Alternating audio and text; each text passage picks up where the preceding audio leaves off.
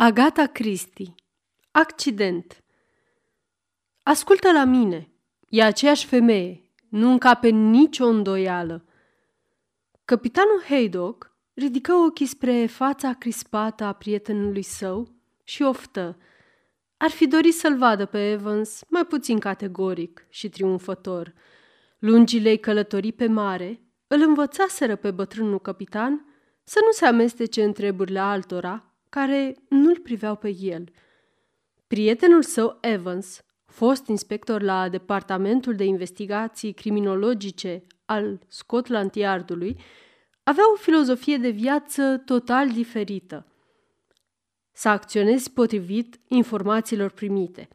Aceasta fusese deviza lui de la început, pe care și-o perfecționase, încât ajunsese să-și găsească propriile sale informații. O aplicase în toate anchetele la care luase parte. Inspectorul Evans fusese un ofițer inteligent, cu mintea limpede și își meritase pe deplin avansarea. Chiar și acum, la pensie, retras la țară, în căsuța visurilor sale, nu-și pierduse instinctul său profesional. Nu uit niciodată o față întâlnită, repetă el cu încăpățânare. Este doamna Anthony. Când mi-a vorbit de doamna Merodone, am știut imediat despre cine este vorba. Căpitanul Haydock nu se simțea în largul său. Merodonii erau prietenii săi, vecinii săi cei mai apropiați după Evans. Ar fi uluit ca tânăra femeie să fie una și aceeași cu eroina unei cozi celebră. A trecut mult timp de atunci. Nu se poate. E o poveste veche, îngână el. De acum 9 ani, completă Evans cu promptitudine. De 9 ani și 3 luni. Îți amintești cazul? Foarte vag. Anthony obișnuia să se trateze cu arsenic, așa că femeia a fost achitată. Și de ce să nu fie achitat? Nu învinuiesc pe nimeni. Au dat un verdict absolut corect pe baza probelor. Atunci, nu înțeleg ce te frământă. Pe cine? Pe mine? Mi s-a părut că ai ceva pe suflet. Deloc. E o istorioară veche, insistă căpitanul conciliator. Dacă vreodată, din nefericire, doamna Merodone a trebuit să fie judecată pentru crimă și apoi achitată, achitarea rareori e considerată o nefericire. I-o întoarse Evans. Știi foarte bine ce vreau să zic. Și căpitanul continuă iritat. Dacă biata femeie a fost eroina unei experiențe atât de neplăcute, nu înseamnă că noi trebuie să răscolim totul din nou. Nu-i așa? Evans nu răspunse. Ei, haide, Evans. Femeia a fost nevinovată. Tu însuți ai spus-o. Eu? Eu n-am spus că a fost nevinovată. Am spus doar că au achitat-o. E același lucru. Nu întotdeauna. Căpitanul Haydock, care începuse să-și golească pipa lovind-o de piciorul scaunului, întrerupse această operație și se ridică în picioare cu o față uluită. Aha, deci asta e părerea ta. Tu nu crezi că este nevinovată. N-am spus asta. Nu prea știu nici eu. Anthony obișnuia să se trateze cu picături de arsenic. Soția lui era cea care îi le administra. Într-o zi, din greșeală, a luat o doză prea mare.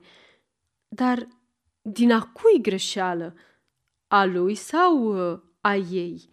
Nimeni n-a putut spune, așa că a fost achitată din lipsă de dovezi. Corect. Dar, totuși, mi-ar plăcea să știu... Căpitanul Haydock se concentră din nou asupra pipei sale. În orice caz, spuse el cu hotărâre, toate acestea nu ne privesc pe noi. N-aș fi atât de sigur. Dar, bine, o clipă. Îți amintești? Aseară am fost în laboratorul lui Merodone. Da. Ne-a vorbit de testul Marsh cu privire la arsenic. Spunea că tu ar trebui să știi tot despre asta, că e domeniul tău. Chiar a și chicotit. Niciodată n-ar fi spus acestea dacă s-ar fi gândit un moment. Evans îl întrerupse. Crezi că ar fi tăcut dacă ar fi știut? Sunt căsătoriți de 6 ani, parcă așa ai spus. Fac prin soare că habar nu are că soția lui este celebra doamnă Anthony. Și poți fi sigur că nu eu voi fi acela de la care o va afla, spuse căpitanul Haydock înțepat. Evans nu-i dădu nicio atenție. Dar continuă. După testul Marsh, Mary Dawn a încălzit o substanță într-o eprubetă. Rezidurile metalice obținute le-a dizolvat în apă și le-a precipitat, adăugând nitrat de argint. Este testul specific cloraților. O experiență simplă, dar întâmplător am reușit să citesc următoarele cuvinte dintr-o carte aflată deschisă pe masă. Acidul sulfuric descompune clorații producând perclorat de clor. Provoacă o explozie violentă prin încălzire și de aceea trebuie păstrată la temperaturi joase și folosită în cantitate mică.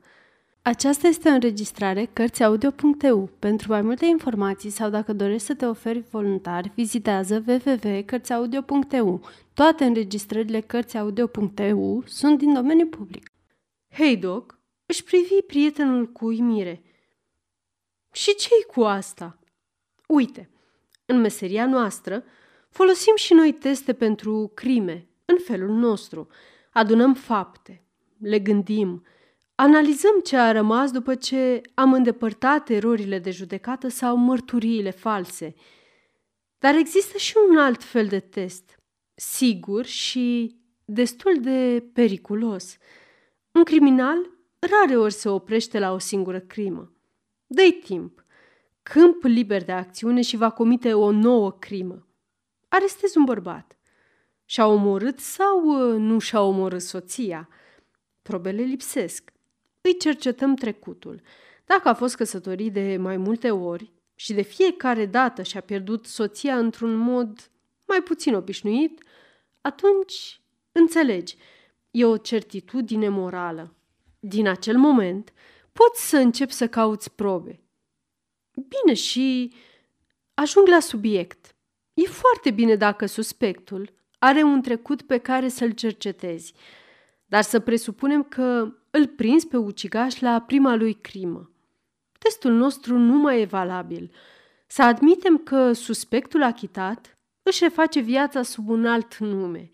Va repeta el oare crima sau nu? Dar asta e o idee groaznică. Și atunci continui să crezi că lucrurile astea nu ne privesc? Da, n-ai niciun motiv să pui la îndoială inocența doamnei Meridown. Fostul inspector tăcu un moment. Apoi continuă rar. Ți-am mai spus că n-am găsit nimic suspect în trecutul ei. Nu este întru totul adevărat. A avut un tată vitreg. La 18 ani s-a îndrăgostit. Tatăl vitreg s-a folosit de autoritatea sa ca să împiedice o eventuală căsătorie cu acest tânăr. În cursul unei plimbări cu amintitul tată vitreg, acesta s-a apropiat cam mult de marginea unei faleze abrupte. Terenul i-a cedat sub picioare. A căzut și a murit. Doar nu te gândești că a fost un accident. Otrăvirea lui Anthony a fost și ea un accident. Nu s-ar fi ajuns niciodată la judecată în acest caz dacă n-ar fi ieșit la iveală că exista un alt bărbat care a dispărut, în paranteză fie spus, nemulțumit pare-se de verdictul juriului. Ascultă-mă pe mine, Haydock, unde apare femeia asta, mă tem de un alt accident. Bătrânul capitan ridică din umeri.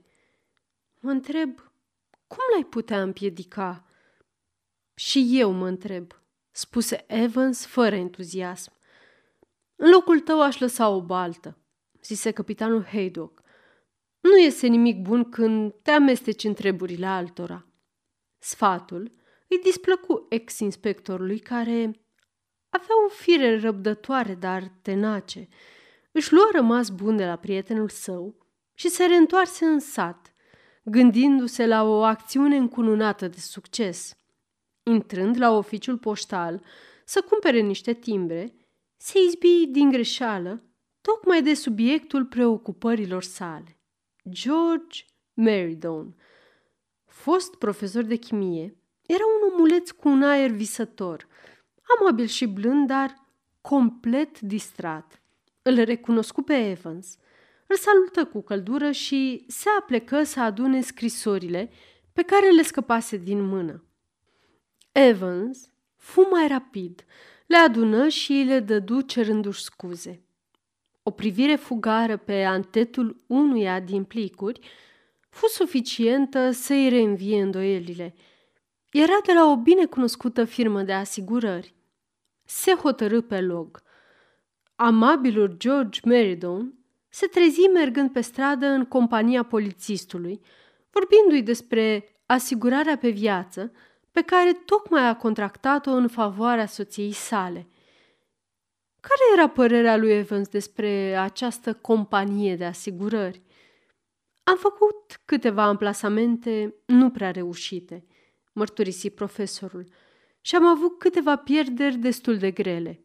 Iar dacă mi s-ar întâmpla o nenorocire, soția mea s-ar trezi într-o situație dificilă. Această asigurare însă rezolvă problema. Ea nu s-a împotrivit acestei idei? Întrebă Evans cu un ton neutru. Unele femei au scrupule, un fel de teamă superstițioasă.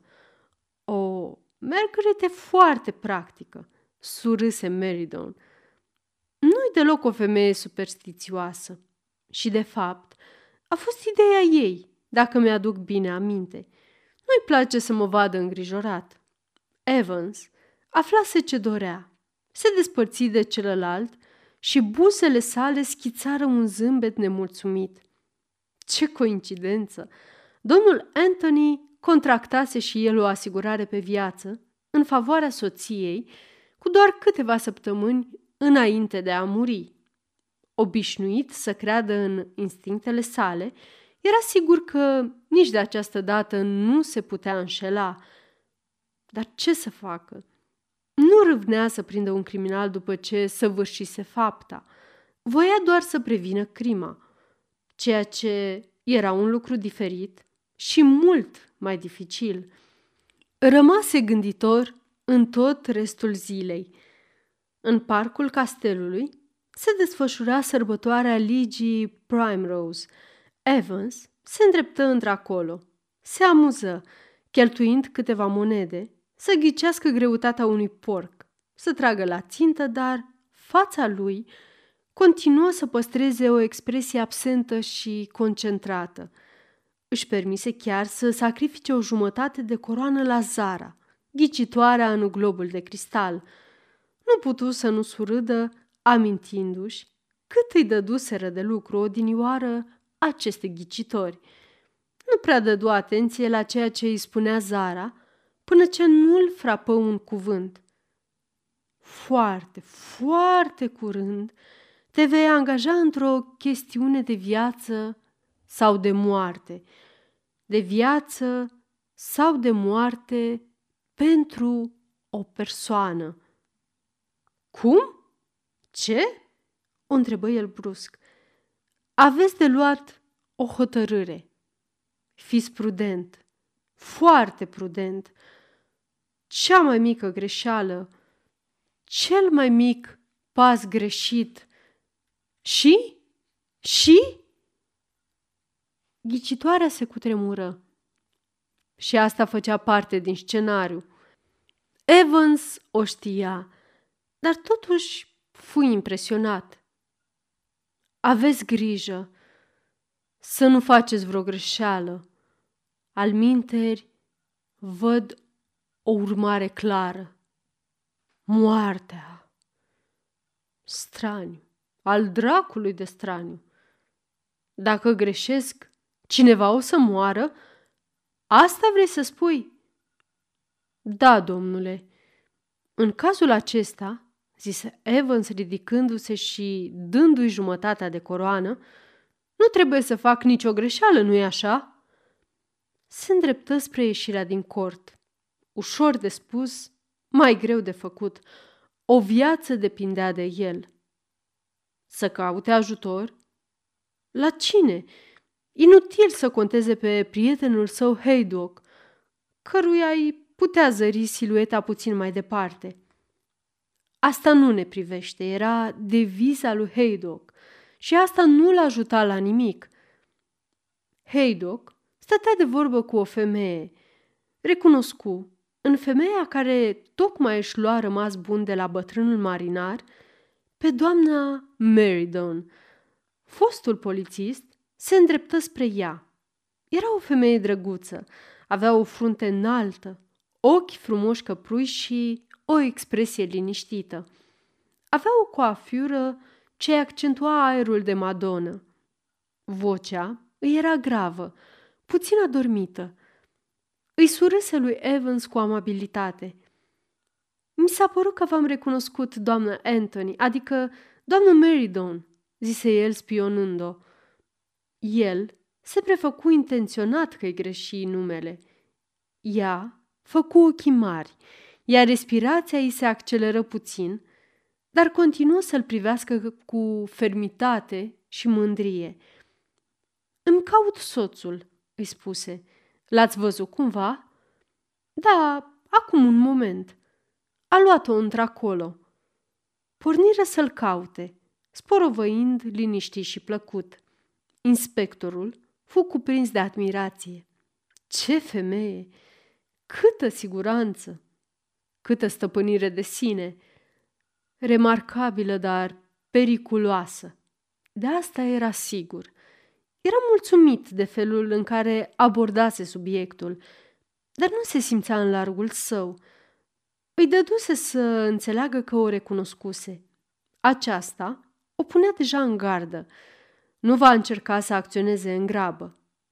Mai rămânea Merridon. Cum să-l prevină?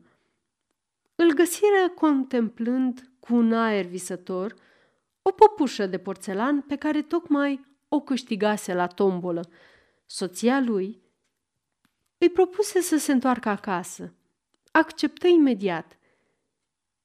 N-ați vrea să serviți cu noi o ceașcă de ceai? Se adresă lui Evans, tânăra femeie. Sesiză o nuanță de provocare în vocea ei. Cu cea mai mare plăcere! Porniră împreună, discutând despre lucruri mărunte. Soarele strălucea, sufla o briză ușoară. Totul era atât de plăcut, atât de firesc. Servitoarea a rămas la serbare, anunță doamna Merridon, în timp ce intră în casă. Se duse în camera ei, își scoase pălăria, se aranjă puțin și reveni ca să pregătească ceaiul. Aprinse o mică lampă de argint sub ceainic, apoi luă 3 mici boluri și tot atâtea farfurioare de pe o etajeră. Avem un ceai chinezesc veritabil. Noi îl bem întotdeauna după moda chinezească, din boluri și nu din cești. Se opri să examineze fundul unuia din boluri și scoase o exclamație de îngrijorare. George, să-ți fie rușine! Iar ai folosit bolurile astea! Sunt dezolat, draga mea, răspunse profesorul cu un aer vinovat. Sunt atât de practice. Cele pe care le-am comandat pentru mine încă n-au sosit. Într-o bună zi ne vei otrăvi pe toți, îi replică soția sa cu un râs sec. Mary le găsește în laborator și le pune la foc pe etajeră fără să se mai obosească să le spele. Mai zilele trecute ai folosit unul pentru cianura de potasiu. Zău, George, nu crezi că exagerezi? E înspăimântător de periculos. Merridon o privi puțin iritat. Am mai spus că Mary nu are ce să caute în laboratorul meu. I-am interzis să se atingă de cel mai mic obiect. Dar uneori ne luăm ceaiul și acolo. De unde să știe biata Mary Care sunt bolurile din care am băut?" Profesorul ieși din cameră bombănind. Surâzătoare, soția lui turnă apa clocotită peste frunzele de ceai și stinse lampa. Stupefiat, Evans crezu că îi ghicește planul. Doamna Meridon pregătea un nou accident? Își aranja un nou alibi? Voia să-l pună pe el în situația de a depune mărturie în favoarea ei dacă s-ar fi întâmplat ceva? Stupid din partea ei, mai ales că brusc își reținu respirația. Turnase ceai în cele 3 boluri. Puse unul în fața lui, un altul înaintea ei și un al 3-lea pe o măsuță, alături de fotolul favorit al soțului. Avea un surâs straniu pe buze. Acum știa. Era o femeie remarcabilă, dar periculoasă. Așa, pe neașteptate, fără nicio pregătire prealabilă, totul se va întâmpla în această după-amiază. Iar el va fi martor. Atâta îndrăzneală din partea ei îi tăiase respirația. Era de o abilitate diabolică, în gând și în acțiune. El n-ar putea dovedi nimic. Totul se întâmpla atât de rapid. Respiră adânc și se aplecă înainte peste măsuță. "Doamnă, eu sunt un om capricios. Îmi acordați o favoare." Îl privi cu un aer intrigat, dar fără suspiciune. El se ridică, luă bolul din fața ei și îl schimbă cu al soțului. "Vreau să beți de aici." Privirile li se încrucișară. Nu clipi din ochi, dar păli. Întinse mâna și ridică bolul. El își ținu respirația. Comisese oare o greșeală? Ea duse bolul la gură, dar în ultimul moment tresări.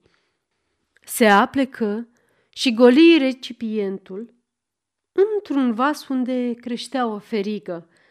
Se îndreptă și îl privi sfidător. Evan suspină ușurat.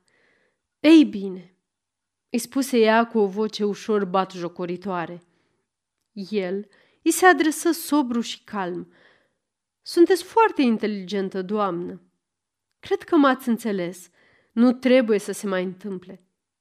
Înțelegeți la ce mă refer, nu?" "Da," răspunse ea cu un ton neutru. Evans dădu din cap satisfăcut. Era destul de isteață și nu voia să ajungă la spânzurătoare. "Atunci vă doresc o viață lungă, amândurora." Duse bolul la buze, bău și brusc fața îi se schimonosi într-un mod tragic. Încerca să se ridice, să strige. Trupul îi se înțepeni. Fața îi deveni stacojie. Se prăbuși în scaun, contorsionat de durere. Doamna Meridon se aplecă spre el cu un mic surâs în colțul gurii. "Ați comis o greșeală," spuse ea cu gingășie. "Ați crezut că vreau să-l omor pe George." "Ce tâmpenie!" Rămase o vreme cu privirea ațintită asupra mortului. Era a 3-a persoană care încerca să o despartă de bărbatul pe care îl iubea. Fața ei se însenină. Semăna foarte mult, ca niciodată, cu o madonă. Apoi începu să strige. "George! George! Vino repede! Un accident groaznic! Sărmanul domn Evans!" Sfârșit.